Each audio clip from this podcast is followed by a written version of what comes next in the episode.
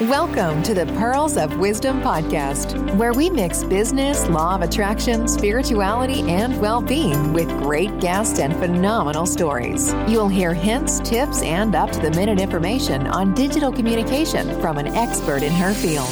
Pearl has some wonderful individuals in her networks, and she will be interviewing them all at some point in the future. Enjoy your listening.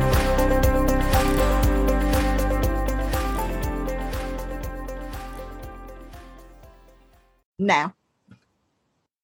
Well, hello and welcome to another of these wonderful episodes of Pearls of Wisdom. And yet again, I'm doing one of the International Women's Day um, interviews. Now, anyone listening to this is going to say, but Pearl, it's we're, we're in June now. Yes, we know that March the 8th is the date for International Women's Day, but also the International Women's Day movement lasts for the whole of the year. And we had such a massive interest. So many wonderful ladies have stepped forward to share their message. I've got interviews going through until September, October time, and they're probably going to go slightly longer.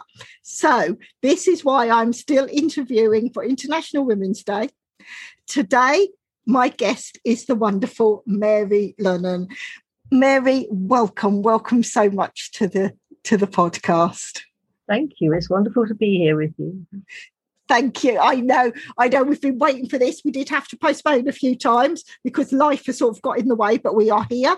We are going to be recording this. And before I start with the questions, I'm going to go back to your Facebook profile because anyone that's listening to these um, this series, this whole thing about International Women's Day started with me sharing a memory of something I did four or five years ago when I'd spoken for International Women's Day. It come up, there was a query on LinkedIn saying anyone that works in a male dominated um, arena. And with me working in digital technology, that is mainly male dominated. And I put my name forward. I gave a little brief example of what my um, my career path had been. And it was, I was speaking at a school in Essex here in the UK, and it was a comprehensive school. I thought I was just speaking to the sixth form, but when I got there, they had cleared their whole assembly hall, and I spoke to all of the wonderful young women, right from I think it's year seven, it's class now, right the way through. All the boys were sent back to class, and the girls had the whole afternoon where I could speak to them about my my message and my career. And I thought, right, why don't we do that? So I did one message, and I said who would like to be part of an International Women's Day project. And it went mad. I think we're up to about 250, maybe close to 300 ladies involved. So that was the whole story behind it.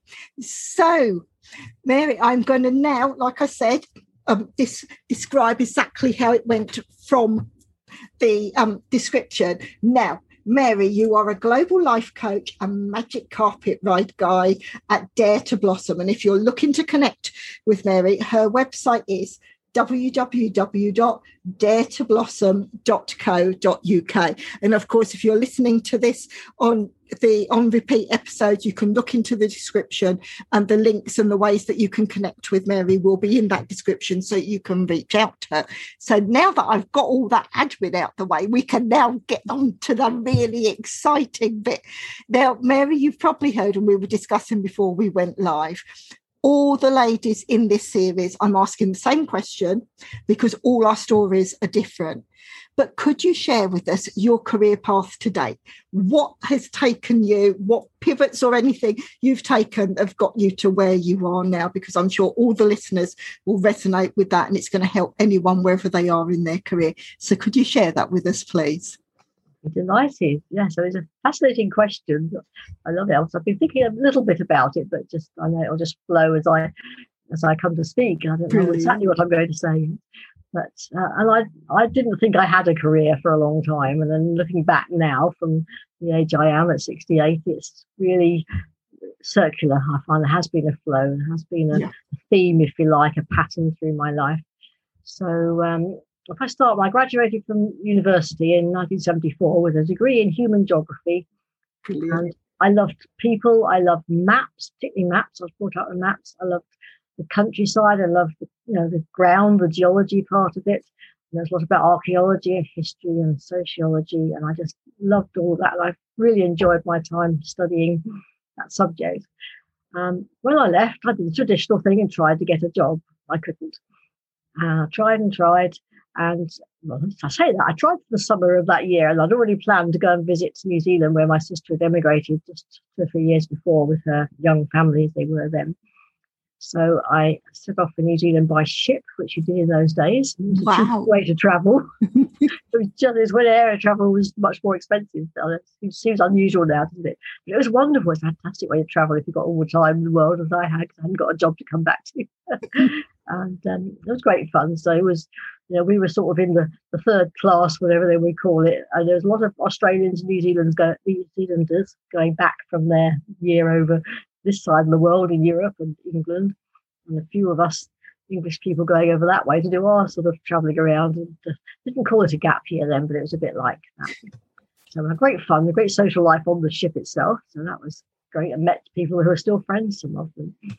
And um, so uh, I arrived in New Zealand. I'll cut a little bit out of the story because it could take me a very long time to tell the whole story. Anyway, I arrived in New Zealand, um, stayed with my sister for a few weeks. I got a job in a hotel in the far south, and she lives near Christchurch. I lived in Christchurch then in South Island. Got a job in a hotel um, as a chambermaid. I think that one was down in the lakes um, in the far south in Fiordland in New Zealand, which is a wonderful, beautiful part of the world. But I love New Zealand anyway. The whole country is wonderful. If anybody knows New Zealand, I worked there for a while, and I came back to my sister's for Christmas, and I set off for the other end of the country, up in the far north. This is pure happenstance how this all happened. Well, I just happened to get these jobs uh, up the far north of at the North Island, and had my second stint of hotel work up in the Bay of Islands as a waitress. And there's definitely people I met there who I'm still in touch with. One very good friend I made. who I'm still in touch all these years later. So um, and I was there from, mm, from October to June, I think, the following year. And I came back and continued the job and didn't get on too well. that. All sorts of things happened. I did start off, I did one term at a teacher training college, which I always said I wouldn't do. I didn't think I wanted to be a teacher. And it was desperation, really. But I only did one term and I realized it really wasn't for me. And there weren't very many jobs to be had in those days in teaching. So I didn't want to sort of compete with other people who were really, really keen.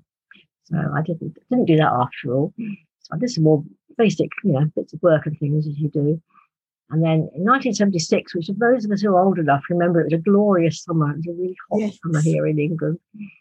And I had a job working for Rick and Jill Stein in what was to become the seafood restaurant in Padstow, which is now quite well known. It was their second year of business, so it wasn't then. And I worked that summer, and I was only working evenings. I spent a lot of time the be- on the beach, which is where I met my husband to be, and uh, he was a lifeguard. So we had lovely, lovely summer. Then I decided to go back to New Zealand again because I couldn't couldn't get a job, so I went back to New Zealand again. But whilst I was away, um, we realised that actually it wasn't just a summer romance; it was actually a lifelong partnership we were about to form, which was, sounds very romantic, wasn't it? It was rather rather lovely, and because it was in the days when we couldn't communicate so easily, um, we wrote letters to each other, which we still have. Wonderful. It was rather wonderful, yeah. So uh, actually, I spent quite a lot of time in Sydney that time. I went to Australia first to see a friend I'd made on the previous trip and worked in a hotel there, which was a wonderful place to work in the centre of Sydney on the harbour. So that was really my work experience hotel work until I came back again. And then it was still really hard to find jobs. And I wanted to stay in Cornwall by then because I met my husband. We decided to get married. Neither of us wanted to move out of Cornwall. So I started a small business um, with the encouragement of my mother, actually, because she was always a very creative person. Um, and she did things like a lot of women did in her age. They weren't really allowed to work. Certainly after the war, women were expected to go back to the home and the men took the jobs back. didn't they? But, um, so speaking of International Women's Day, you know, that's the sort of thing we're trying to, to still, in sometimes some of the circumstances, sort of battle against. But she made all sorts of amazing things, partly for fun and partly for necessity and partly to earn a bit of money. But she was definitely entrepreneurial. You know, she wouldn't have called herself that, but she was. I started off a crafts business myself, making copper enamel jewellery. Um, so if anybody's familiar with that, it's a heat process. You use a little kiln and uh, fire the colours onto a piece of copper shape, whatever shape you're using, make different patterns and colours with it. And I love doing that. and I developed that into a full time business over 15 years. Wonderful. And, um, for a while, I worked in hotels as well, or pubs, locally restaurants, things like that, just to pay the way a bit more. But after a while, didn't need to. It became you know, quite a full time business. And um, it went very well, except I hadn't worked out how to be my own boss at that time. And I worked far too hard. Yes. Oh, I know that feeling. yeah. So I was working and working and working and not seeing my friends and you know, sort of enjoying it, but you know, being quite quite unhappy as well some of the time. I used to travel quite a bit. I had this ancient old car, Renault 4, with anybody remember those, which yes. was a little car, but it kept breaking down. I keep jumping out and fixing it. I got quite handy with a screwdriver and things. and uh, I don't know, I would never drive anywhere in a car like that. anyway, before mobile phones too, so you couldn't even call for help very easily. Anyway, that I really enjoyed that. But after a while, there was in the early nineties, there was another recession, and hmm. um, it hit my business. I had a lot of wholesale customers by then. I'd built the business up to sell to people all over the world, but mostly within the UK. Um, so shops sort of stopped buying because they're worried about their season being cut by this recession. But At the same time, I actually wanted a change. So this is definitely a pivot moment, if you like. And I, I wanted to go back into studying because I'd done my degree, but that was you know, it's sort of 15, 16 years ago by then. I thought it'd be really nice to go back to see if my brain, even though I've been learning all these things about business. Um, but I, um, you know, and I went into that first business with no knowledge of how to run a business at all, none whatsoever. So I learned by trial and error and making all the mistakes. Um, I went, I, I eventually found a job locally with a company that was setting up a research branch in Cornwall. They were based in London and we were recruiting a team of business to business researchers. So I, um, I, I got this job in order to pay for my uh, university MA course I wanted to do, a Master of Arts uh, with the Open University. So I right. started doing that and I got the job to pay for it because there's a bit of discussion within my home situation about what I was doing, spending this money on doing this this thing, you know, which is uh, again what you need to do that for. Oh, I want to I want to learn new things, and so I started this job, and it began as part time, and then the other part timer left, so that turned into full time. It was really interesting. It was about about technology. It was about technology. It was about and the main focus of this research was what they called EDI, electronic data interchange, probably makes sense to you, Pearl. I'm not sure if it will to anybody. um, but we were talking to companies um, about how they were using, you know, electronic systems basically. So obviously we had we had an email then. I used email and a basic form of the university-based internet, who developed it, didn't they? They developed it for academic use when I was studying, but this was, you know, coming on into business and we used to do a survey that was back to the same companies every year to look at them and see how they've moved on, which is really nice because you get developed a relationship with them. We specialised yeah. in different sectors. Most of my specialisation was the public sector. So I was yeah. talking to educational people, educational software people, doctors, doctors' practices, um, all sorts of things. It was really quite interesting, even though I knew nothing about technology at the time. I had bought a basic computer not long before. But at the beginning, we didn't even have Windows. It was green screens and having to program, you know, do data programming and uh, all this stuff. So it seems extraordinary now. And then we, we did get Windows and we got some other packages. And, and we used to interview all around the world as well, some of the projects we did. Um, involved some night work, and that came a bit later, actually. Another part of the story before I get. But you know, it was it was interesting. It was a challenge. I'd never worked in an office before, so I had no idea about office work. And having been self-employed for a long time, I was quite shocked to find that people went to an office and actually didn't do anything some of the time. Oh yes, yes, I know exactly what you mean there. Definitely. when you're self-employed, if you don't work, you don't earn anything, do you? Exactly. I think self-employed, you have a completely different work ethic. And like you, a lot of my clients have been public sector. And I'm so mm-hmm. used because I get a really good day rate when I work with the corporate sector. I will go in, I will be there seven o'clock in the morning, and I will leave seven, eight o'clock at night. But you will find a lot of civil servants, they will get in maybe nine, 10 o'clock and they leave at four. And because they're permanent employees, they get paid from the minute they leave their house. Mm. And I, I live in the Midlands and I was commuting to Westminster every day. But no, I, I didn't get paid, but I got a set day rate. But yes, I know I've digressed, but it is, it's when you work for yourself, you work until the job is done.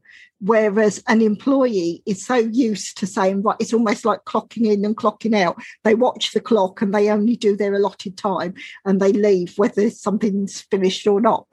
yeah exactly exactly. And that's that's the sort of flip side of what i said earlier about working too hard and not being a very good boss to myself. I found yeah. these people who didn't actually pull their weight within the team you know i was, I was quite shocked. I found it quite difficult. And you know, on the other side of it if i finished what i was told to do i think i could go and do something else you know or, or yeah. leave. Or i didn't used to leave but you know i used to think i'll finish that job. Either give me something else to do or, or i'll go home I'll go out to lunch or something. That uh, yeah, that, that got settled into it. And there was, yeah, there's some really good people there. And um, after a while, I was made a, a, manager of the new team. They recruited a team of language speakers to do the international work. And I was made a manager as well without any real preparation or training for it, to be quite honest. and that was a bit of a challenge too. Um, and I was still studying. I'd done, I think I'd done two years, uh, three years by the time this next thing happened, I'm about to tell you about. I've done three years of the four-year program. The part-time masters was the four-year program at the Open University.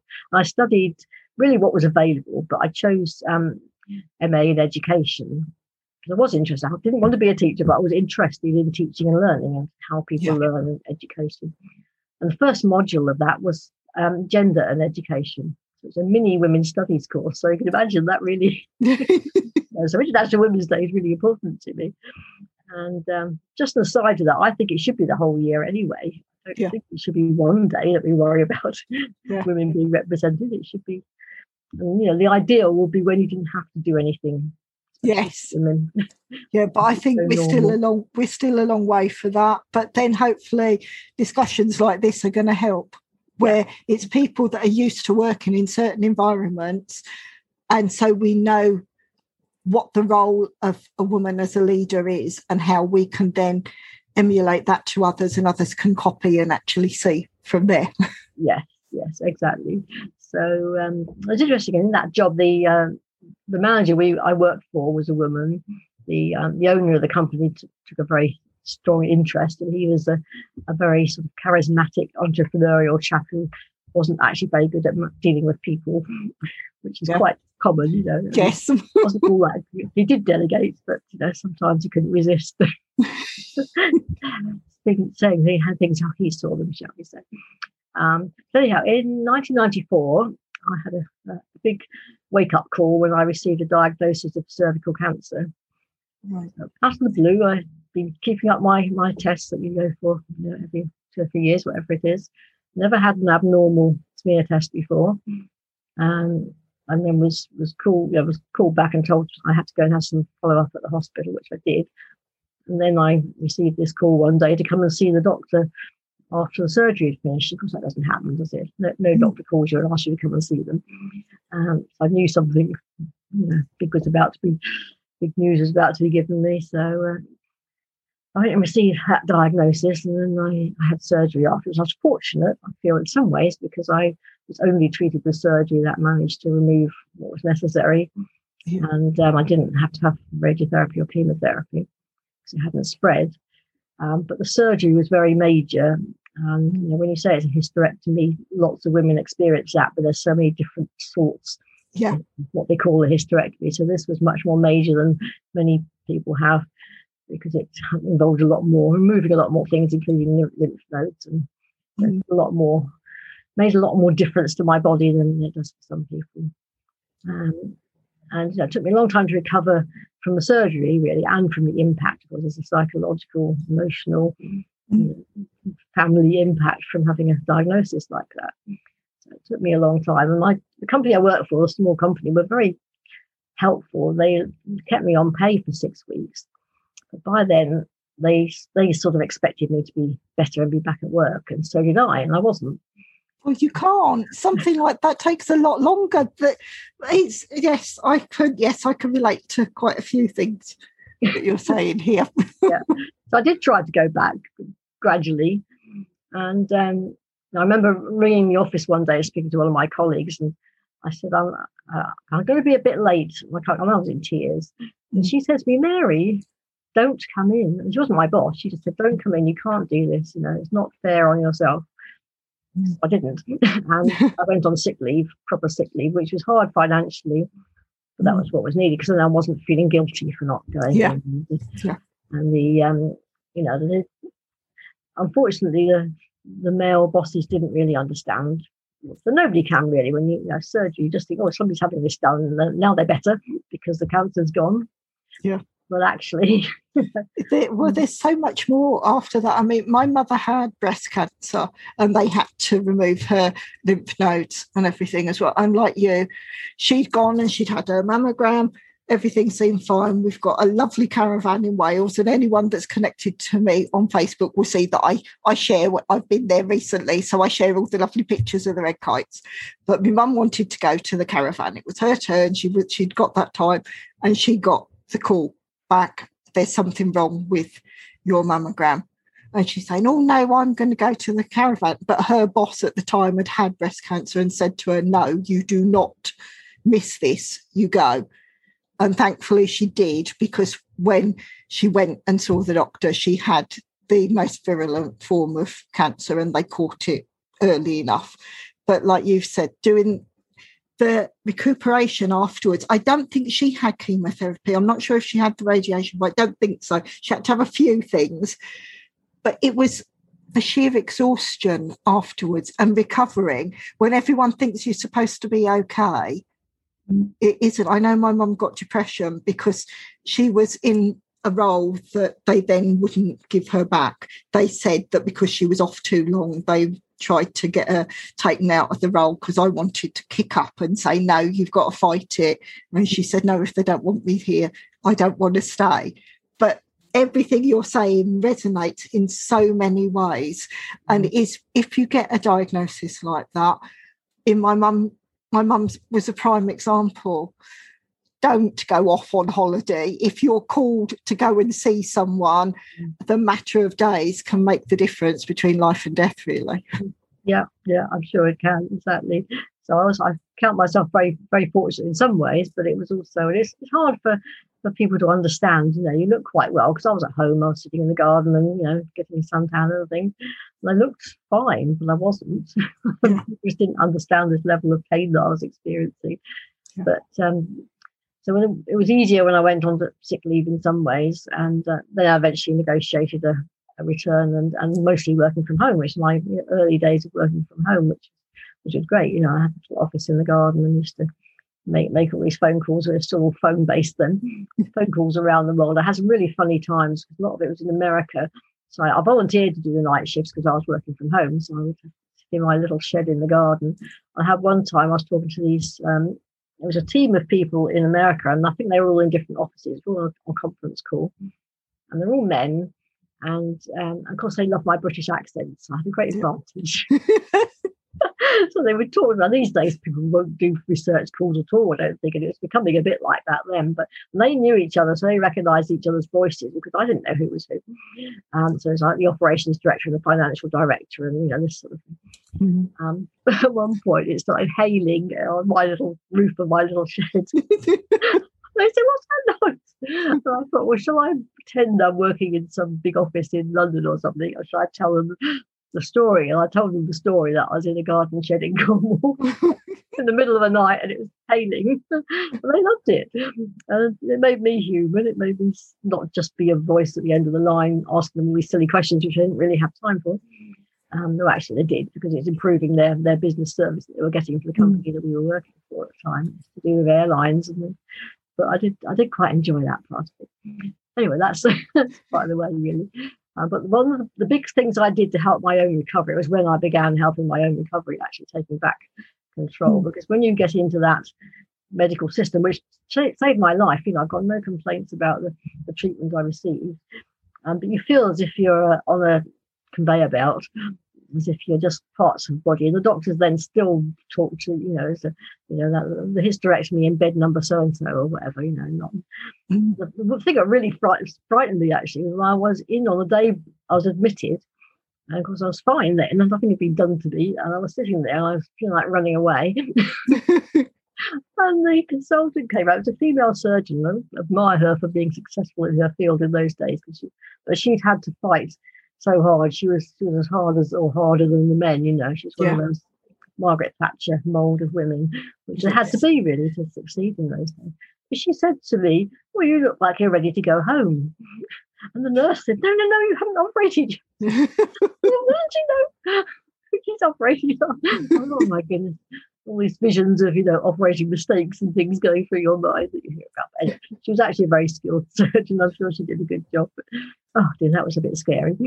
Um, anyhow, what I did was start um, turning to complementary therapies. Yeah which is when you have the time with the person, it almost doesn't matter which therapy, I don't think. Um, yeah. I, tried different things, and some of them help more than others. It's actually the time you have with the practitioner and the attention they give you and, and their knowledge, you know, they're of, of lots of different things. The yeah. first person I went to was um, an acupuncturist. He was also a GP, uh, mm. which gave me, you know, I was sort of straight out of the medical system. So it gave me more confidence going to somebody, particularly if they're going to stick needles in you. and, you know, it, it has some positive effects. But of course, it works on the whole, on the holistic principle. So it has yeah. energy effects as well as physical effects. So I know that really helped. And I did various other things. And eventually, Reiki was the thing I, I really found the best. And that actually, that was a few years later, probably, but a couple of years later. The first time I had a Reiki treatment, I just cried the whole time. These yeah. tears flowed.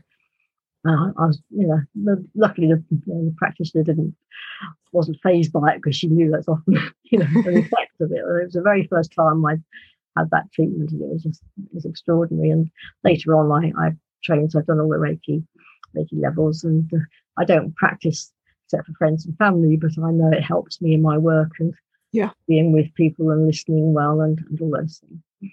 So, so that was part of it. And the other thing I did was because um, I couldn't find anything written about cervical cancer from the patient's point of view. Yeah. Um, quite a bit about the time, and there wasn't much support either. The first thing I tried to do was to find support. And um, I asked my doctor if I could speak to other women who'd had the same diagnosis, and she just said no, there's no system to do that. It's confidential, patient confidentiality. There wasn't. So eventually, I found some of the helplines where you speak to nurses, and you still couldn't speak to other people. So um, after a while, uh, a couple of a year or so later, when I was making a better recovery, I decided to start um, collecting women's stories of hmm. having mm. cervical cancer and compiling a, a, book out of it. And at the beginning, I thought it would just be snippets of uh, quotes from them and some some other stuff, which I didn't really know what it would be. But the stories were so extraordinary. Yeah that each one had a, a, chapter of their own. It's out of print now, but I happen to, obviously this isn't on camera when people are listening. you can still find it on, on secondhand, Flying in the Face of Fear. And it's not me on this cover with somebody wing walking on a biplane. That's one of the women in the book. But uh, that title was thought of by somebody else, and then that picture came up as the perfect illustration. And it was such um, a nourishing and empowering thing for all of us to be able to share something of what you know what's a horrible experience. Yeah. but it had changed all our lives and some certainly for me a lot of the changes have been really positive. And it is one of those times i wouldn't be here doing this talking to you now probably if i hadn't had that experience. It, exactly and it's where the fact that you can reach out and connect with other women that have been through something it does seem to be when we're at school and we're taught everything in biology we're taught the basics. We don't know what to look for. We don't know what the symptoms and the signs are for any of the scary stuff that really we should be able to catch early. And it's things like that you're not taught. I mean, I'm coming out the other end of the menopause, but at school, you're never told what the menopause is. You don't know what the symptoms are. It isn't until you start speaking to other women and say, Oh, yes, I felt that. I felt that. And it's like, I've always been a really strong intellectual woman. And I find with the menopause now, I forget silly words. I'll be in the middle of a sentence and I think I'm going to keep going because I know that the name, the word I'm after is going to come to me. But suddenly you get to that space in the sentence and you think, I don't know what word I'm supposed to put in there. And that I think has been my biggest learning curve to actually navigate the fact that the menopause affects your memory and you forget certain things. And it's it's weird because they don't tell you what to expect or anything. And it's like you've said, if you've got a book and you can connect to people, you can share your stories and you don't feel alone. You don't feel as if it's just happened to you. And it's support networks, I think, are one of the best things. Look at COVID, where we've all been in our own little bubbles with a support network that has become social media, where we've reached out and connected with people. That's a way of almost staying sane, keeping your sanity, isn't it? Yeah, absolutely. Yeah, and I love I love Facebook for all those good things it's brought me. I know it's, it's like any communications medium. It, it's, it's, a neutral thing, actually. It's what you do with it that matters, yeah, like a newspaper exactly. or a telephone or anything else. And you know, I find the, the good bits, and I love the community. it's brought me, and it's brought me talking to you. It's brought me to all sorts of other people. But the, I mean, that, what you said earlier about exhaustion, your your mother after her surgery, that's exactly the sort of thing that I learned from talking to these other women. Yeah, so it's not just me. you know, it's it's normal. You know, you think there's something wrong with you because the doctors tell you you should be better by now. You know, the recovery time is normally this or this. I even went back quite a few times and saw this. Uh, scary consultant who the staff were all terrified of her as well. you know, and she had a real, you know, was really cross with me at one time. It appeared that way for going back and almost complaining about her work or something. I mean, you're, you're not a, you know, my, my husband's an engineer, uh, a mechanic, and and technician, you know, and all those things. And he he took it really hard because he couldn't fix things for me. Yeah, I'm not a, I'm not a car. I couldn't get a new part, replace it, and I'd be as good as new. Yeah. Um, sadly in some ways. so he found it really hard. He's really, really good at doing practical things, which he did lots of that while I was in hospital and made all the lovely things for me when I got home to find, but he's not that good at the emotional support. Yeah. You know, what I've learned, obviously, through my life now is that no one person can do all that. And, you know, yeah, if you're lucky enough to have some of that in a, in a marriage or a relationship, that's a great bonus in a lot of ways, but it's perfectly okay to go and find that support somewhere else. And that's what you know we did with this book and and other things I've done. But that was my first real experience of um, of, of getting together with other women. That and the the OU course that started off with that that mm. genuine education one. I got involved in lots of early things about you know, girls and science and STEM subjects, yeah. technology, engineering, and maths, and all those things. I did lots of stuff along those lines in those years as well. So I better, I better move ahead a little bit now. that's obviously a big turning point was that book, and that's that really, and that also connected me with um, with more of my spiritual side as well. Yeah, and um, you know, brought me into that and changed a lot of things for me. I read lots, and all those things happened. Um, so anyway, what's what's my next changing career path? with that, with that, obviously, this experience, I was really interested in helping people um, in their health. Yeah. So after a few, after a year or so, about a year, I think, um, a post came up with the local um, community health councils. They were called then. You may have come across those. Um, one of the NHS is always being reorganised, as we all yes. know, and that's one of the yes. parts that patient support sort of system. But I, there was a job as um, as research assistant at the time. It later upgraded to project and research officer, which meant I got a better salary, which was great. it started off, it was a big drop in salary from my previous one, but they it was part time, and the other company asked me to stay on with them part time, so that was really nice of them. So I did two jobs for a while in different sorts of research, and we did some really interesting things at the Community Health Council. Um, looking at actually one they, they'd just done one about cancer services before I arrived there, but we did one on patient transport to hospital. That was great fun, and uh, we did some things with the MPs in Cornwall trying mm. to get to the nearest general hospital. There's only two. There's Treliske in Truro and Derriford in Plymouth. And we did this lovely trip one day with the MP for um, St Austell Fowey area, if anybody knows Cornwall, on the south coast of Cornwall.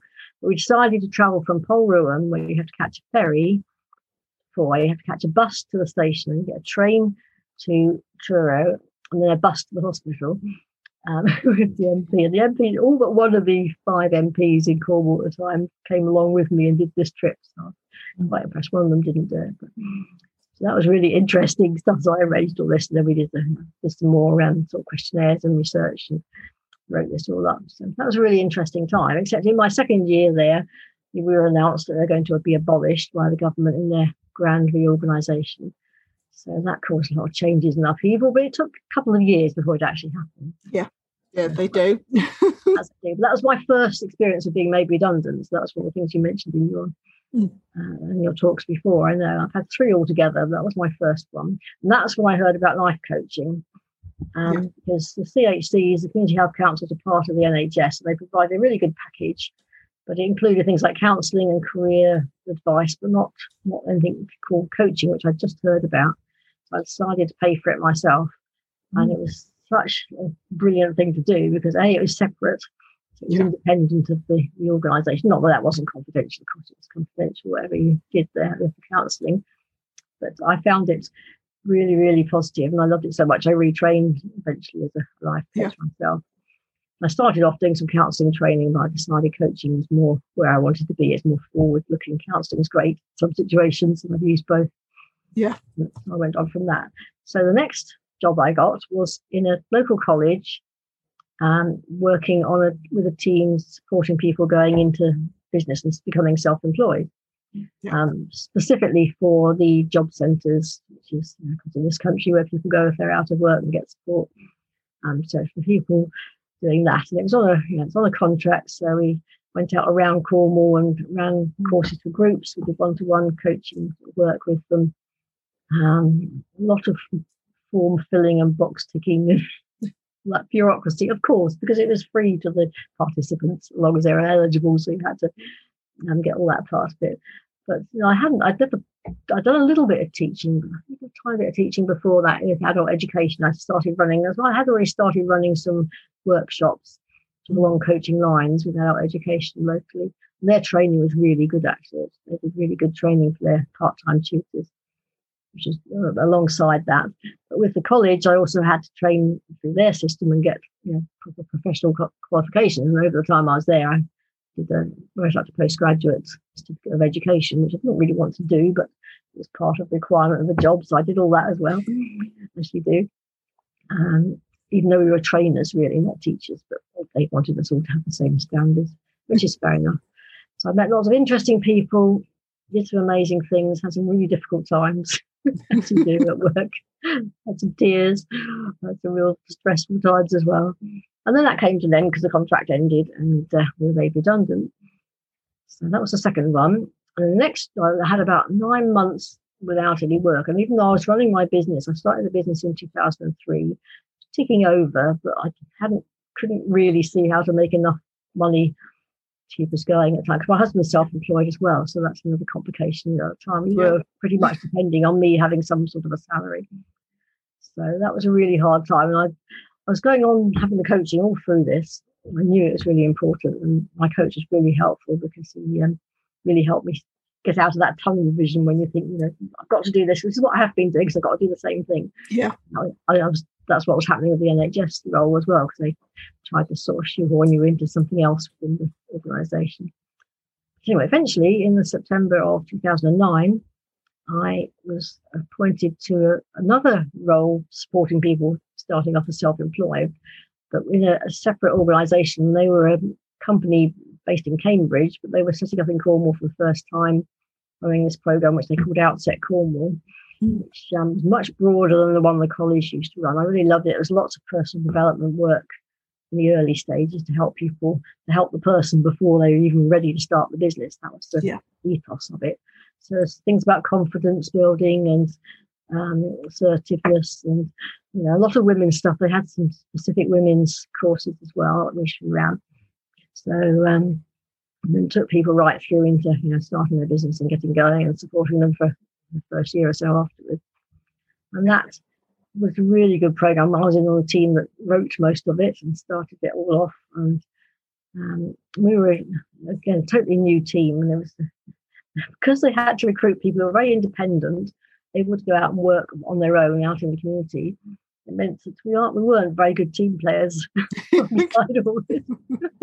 our manager was saying it's like herding cats trying to work with you lot. You know, you don't all sing the same tune or do what you're told or anything. Oh, of course we don't. We're all independent, experienced people who think we know how it should be done. but yeah, there was uh, interesting times, and we all, you know, we we got along. We learned to work together, and we worked well as a team across the county, and the program had a great success.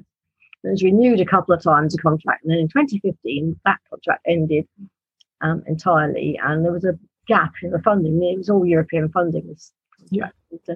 People did they did come back again once they'd sorted that out. But by then, I decided to focus on Dare to Blossom mm. and didn't really want to go back to being employed by somebody else, to be quite honest, even though it would have been attractive to have a, a salary again. I found I, I, didn't actually need as much to survive on as I thought I did. And I just love the life I live now because yeah. I go out and even about sharing things on Facebook. I go out for walks on the cliffs here in North Cornwall I share pictures of. I trying to go back to the artwork I used to do. I used to do the wax painting encaustic art. My crafts business, I kept all the kit for that. I've gone back to that. I have time to develop the um, the things that I do more and do more of the groups. Yeah. And right at the beginning, you said that I one of my Facebook profile pieces was about being a magic carpet ride guide. That's one of the things I do. I take people on guided visualizations which takes you on a magic carpet ride. Oh, wow. And well, that sounds fantastic. That really does. It does. It, it is. And I use it one to one. I use it in the in the groups I run, and um, you know, it always makes people smile. Yeah. Which is a wonderful starting point. And the principle of it is that we all know the answers deep within us, and we just don't have a time or space or thinking moments in the, our busy lives to let it emerge. And that's, as I always say to people, I give you a quiet, safe place to hear yourself think.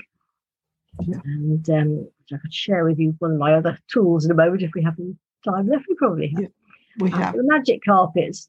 Um, if anybody who's used guided visualizations before, I mean, obviously they're all different, but they'll take you on a journey.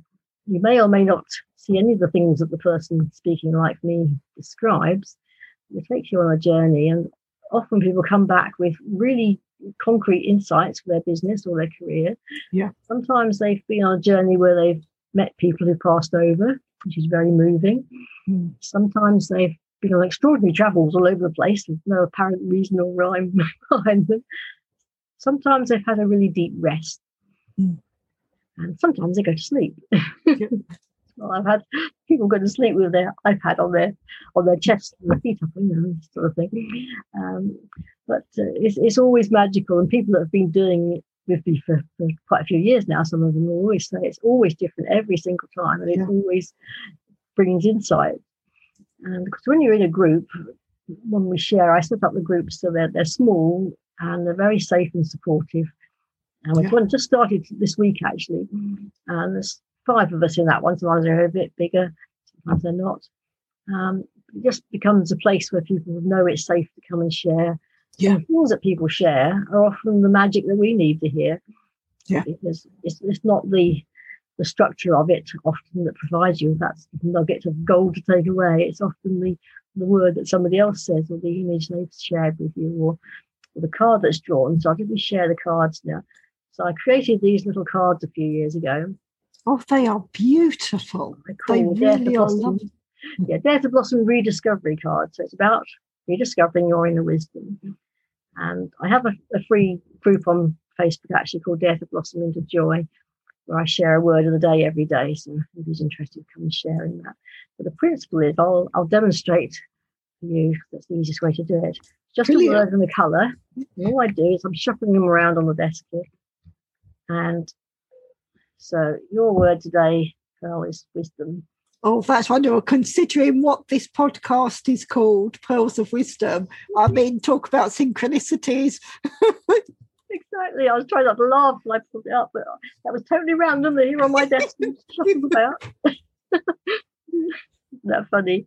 oh, but I think everything happens for a reason. And like you've said, with the groups and everything, quite often it's the energy of the others in the group that help you for that inner growth.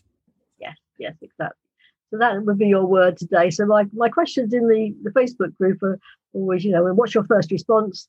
The words, the colour, what else is there? That's always a good yeah. question just to delve in. People journal with them or they meditate. And when we're in the group, all the words are drawn for each of us, for everybody anyway, and we can all yeah. get insights from the different ones. One of my regulars, she said, Your cards are spooky, she'd always say. How do they know what's going on in my life? I haven't told you. I don't know.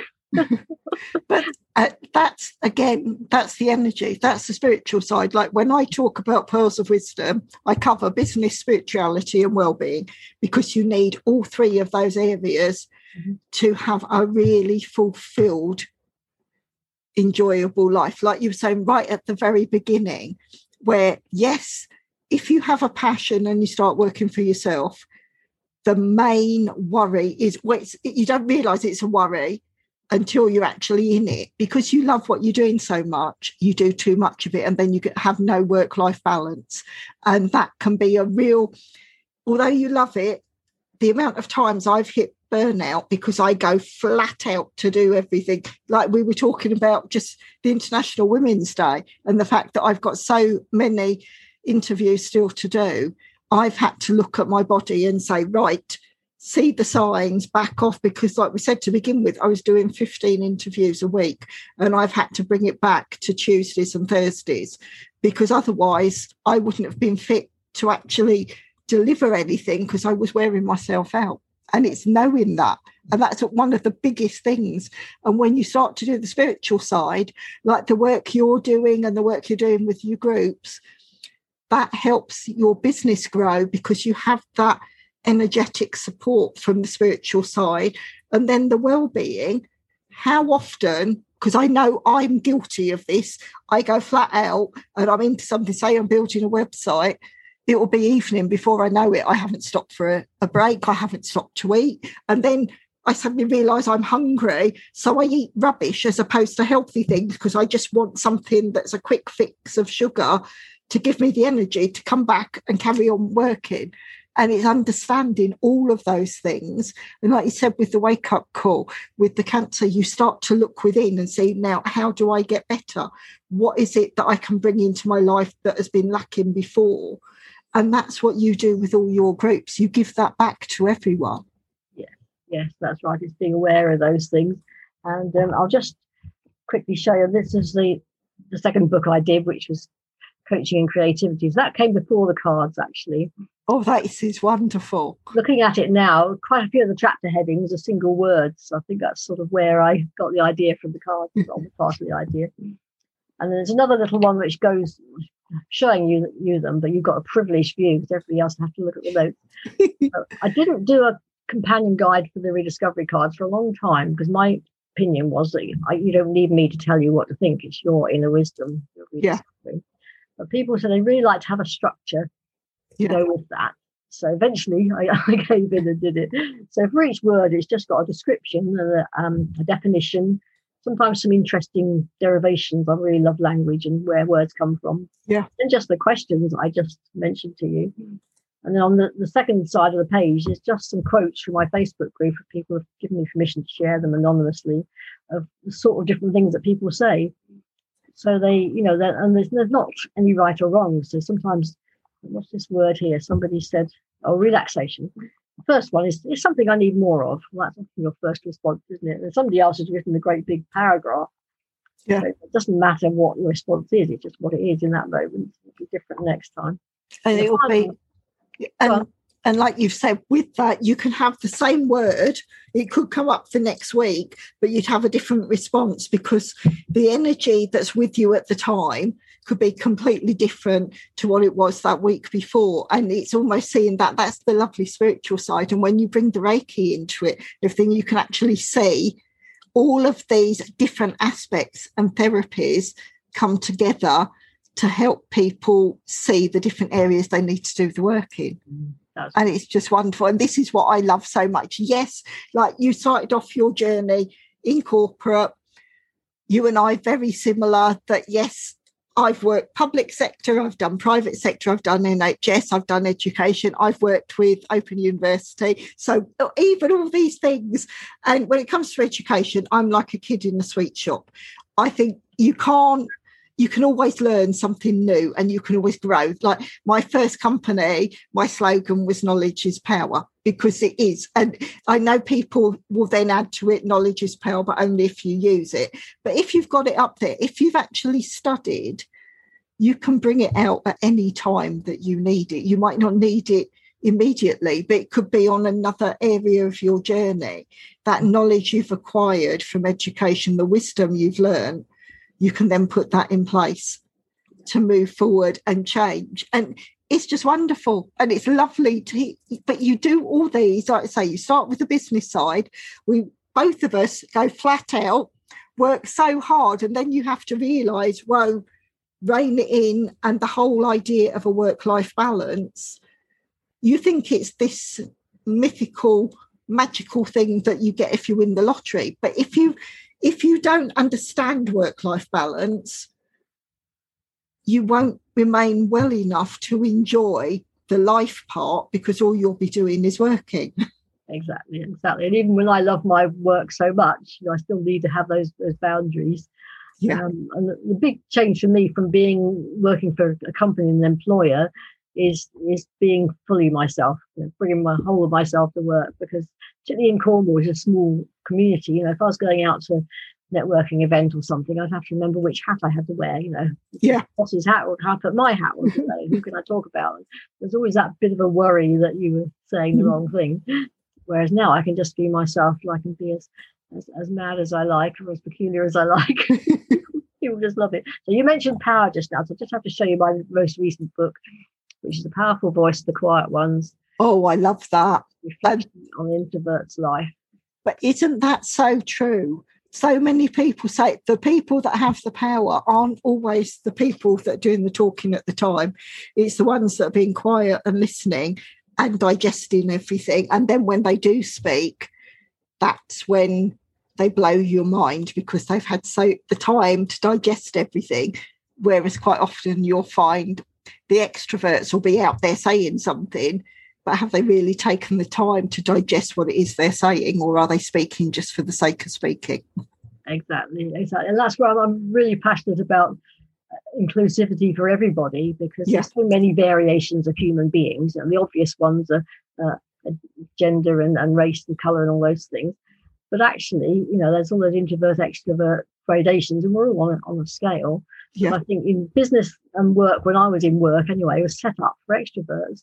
Yeah, You know, it was set definitely. up, people shouted loudest in the meetings got heard. And I worked for a really lovely female manager for, for six years, and she kept saying, I know you've got lots of good things to offer, Mary. Why don't you speak up in the meetings? I said, Well, by the time I've put my thoughts together, somebody else has, has spoken up, or you've moved on, or whatever Mm. else.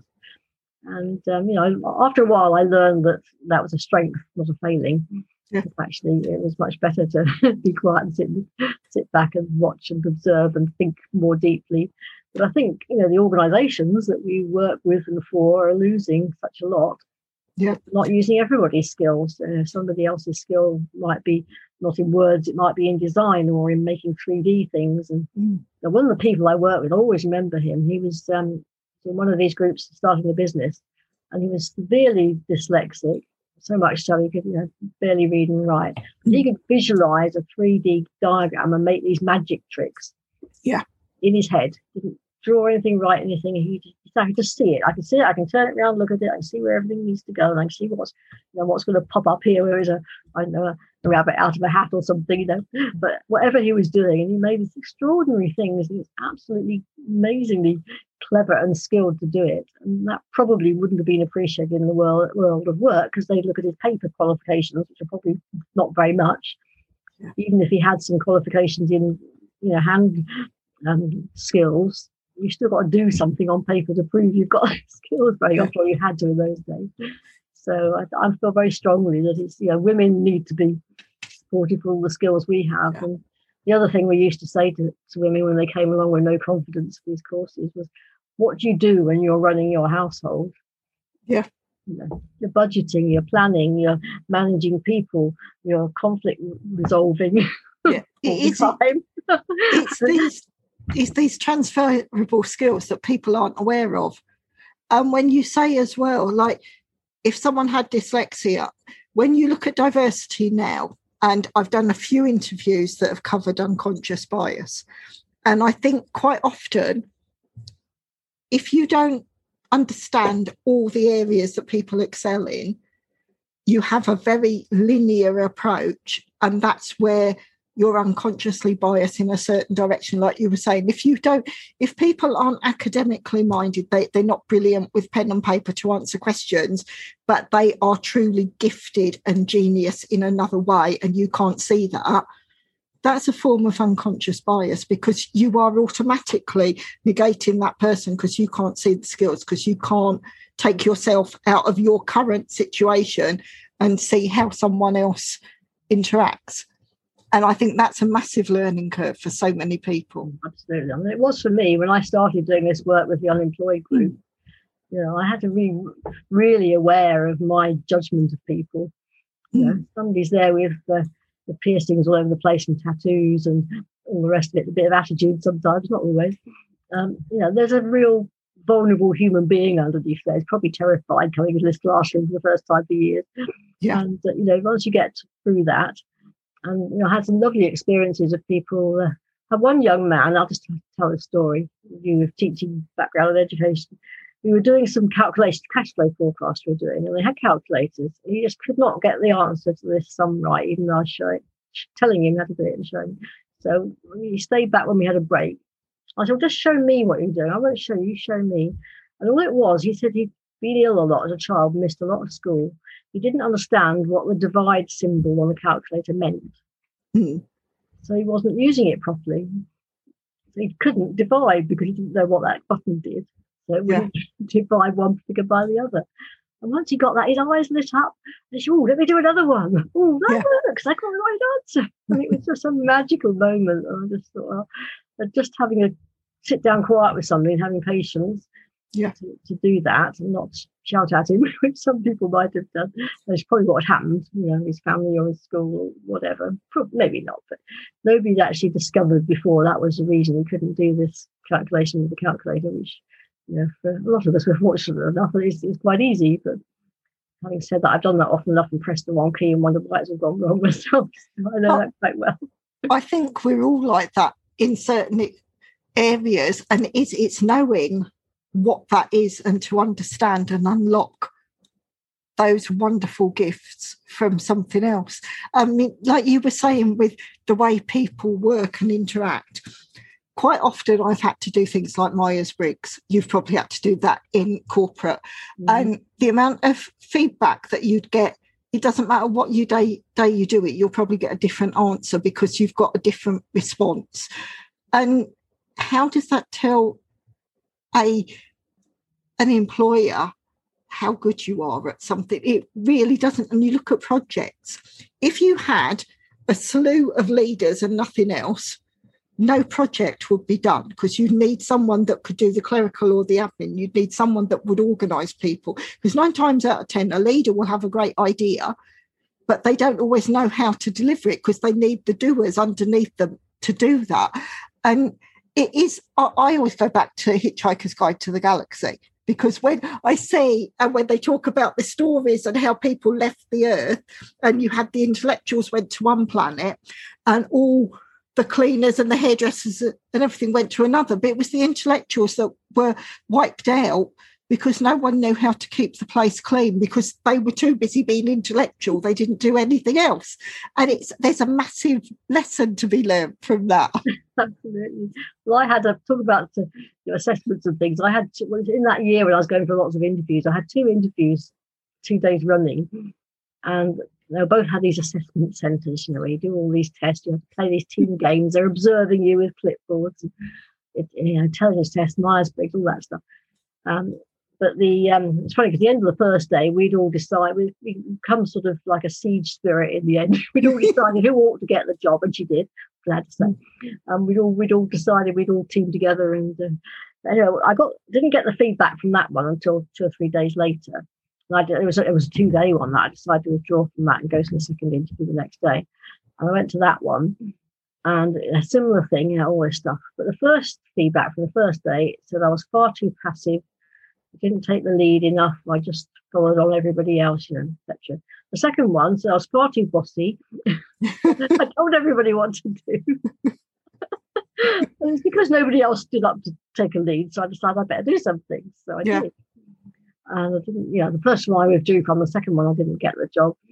And there's a whole story behind that, which I won't tell you now. It was one of those horrible situations where they were supposed to give you a first preference because you were being made redundant and all that Yeah. complicated to go into. it's so interesting, isn't it? It's just, uh, I know it's, you know, employers have to have a way of, uh, you know, deciding who to employ, but the only way to decide is to employ them and see how they get on, basically. And that's But- what often happens, isn't it? People either leave or they can't cope and have to get moved somewhere else or something. But also, we know I've been to enough interviews, and because I contract and work for myself and I go to see the client, I might be up against lots of other people. And I know I have aced an interview, no feedback or anything. And then when you find out later, they filled the role internally and they had that's what they wanted to do in the first place but they had to be seen to tick every box to be completely open and transparent when they weren't at all because they'd already decided who it was that was going to have the job. And that can be so frustrating because you can do all this you know you're a good fit they've chosen your cv they want you to do the role and you can really share all your all your pearls of wisdom in an interview because everyone wants to ace that interview Mm. only to find that they didn't even have a job in the first place. No, and no, and that can be frustrating but it's always coming to terms it's not you it's them because they don't know what they want. And how many people have put, gone out for a company will put a job role out interview for it and then realize actually this is the wrong job description. We don't need project managers. We need a product um, manager. And although the words so very similar it does two completely different things. And if they don't know that the times i've gone for roles as a communications consultant but they realise that isn't really what they want. And I'm thinking, well, why ask me in the first place? I, I interviewed recently for a top client, and then they came back. It was as a stakeholder engagement lead, and they came back and said you didn't have enough content design. And I'm thinking, well, yes, I've got that, but as a lead, you don't do that. You need to have the understanding it's someone in your team that would actually be doing the designing. Once you get to a certain level, you're not doing the doing, you're doing the advising. And I thought then you didn't have a clue. It was the completely wrong title of a role to put out for people. Mm. But this is how we learn, isn't it? absolutely. Yeah. yeah, interesting world. Man, I'm very fortunate I'm not in that world anymore. I can make my own titles like Magic Carpet Ride Guide. yeah, yeah. I tell you what, just to finish off, change mm. the tone. Would you like to? There's another. There's a third part. So in my groups and my one-to-ones, I use the cards I showed you. So you have wisdom. I use the Magic Carpet Ride, and I use a, a poem, a meditation poem I wrote, which is based around. Again, I'm showing you something which people won't see until they look at my website. But this is the Compass Rose, based Right. on map, back to maps, back to my early upbringing in loving maps. They used to have those intricate compasses on them, which were called compass roses. And this is the process I work with. I can't point on camera, so I won't try. Hmm. But so in the in the group I work with at the moment, most of them I work with, we have six weeks. We start with a week on peace. We have a week looking north to purpose, east for passion, south for power, west for progress, and we return to peace in week six. And the start and end of each um, group Zoom call we do as the group it begins and ends with this little poem, which is a meditation poem, and it reconnects us to our peace within. So the whole principle of that compass rose is if we can always be in that peaceful place within us, we can step out into any of those points of the compass, step into our power, into our purpose, passion, and progress forwards, but still be grounded and centered in our center point. And that's a powerful place to be if you can stay in that place. And I use it for myself all the time. If I feel a bit stressed or a bit blown off, you know, like you do, a bit wobbled by something somebody said or done, I'll recite that to myself and I feel much more centered and grounded and powerful afterwards. I taught I taught it to myself up on the cliffs one year and recited it to the seagulls. so I learned it. So I know it now. But it takes a couple of minutes, that's all. So let's finish with this before we say goodbye, shall we? That'd be wonderful. So the voice of the compass rose who speaks to you is the voice of your inner guidance. So who's listening, you might like to close your eyes if you're comfortable doing that, if you're in a safe place to do that. Compass rose speaks. I am your compass rose. My center point is peace, grounding, balancing. Look up, look north to your guiding star, your purpose. From the east comes the rising sun, passion, potential. South is a source of nature's powers, the flowing rivers, the rising tides, the ever changing ocean, the wind that shapes the land, the power that is arising in you. West is the land of the setting sun, progressing forward into the night, anticipating the promise of a new day. Return your attention to your center point, to peace, grounded, balanced. I am your compass rose. Wow. That is absolutely fantastic. Oh, Mary, that is brilliant. I mean, we said even before we went into this interview, we'd have to have you back. You've you've touched on so many wonderful things. Even just your books, we could cover one of your books in a single episode. So I would love to ask you back to cover all these different things because you have so much to share with us. So thank you so much for that. Thank you. It's been a joy sharing with you. And as you can tell, I'm passionate about what I do and love sharing it. Oh, it's, it's absolutely wonderful. And as we said at the very beginning, this is for International Women's Day. So before I let you go, can I ask you the one question I ask everyone on these interviews? Mary, what do you choose to challenge, please? I, I choose to challenge um, preconceptions yeah. of people. So I'm a, I'm a short woman with grey hair and wrinkles. What do people see? They probably don't see the powerful being that lives inside me, which comes out sometimes when I let it as much as possible. Oh, this is wonderful. And I totally agree with you. I love that definition that it is what do we choose to challenge? Because so many people see something on the outside and they don't have a clue of the phenomenal woman that is standing before them. And that is absolutely wonderful. And you've shared so much wisdom, so much, so many golden nuggets on this interview. It just leaves me to say a massive thank you. And I can't wait until you can get back and we can share more pearls of wisdom on some of the subjects we've just touched on today. So thank you so much. Wonderful. I'll look forward to that, Pearl. Thank you. Thank you for listening to the Pearls of Wisdom podcast. We hope you have enjoyed the content shared. Please share with others who would like to enjoy these interviews and discussions. If you would like to support the podcast, please follow the link in the episode description. If you want to be a guest on the show, reach out and let's discuss next steps. Until the next time, enjoy your listening.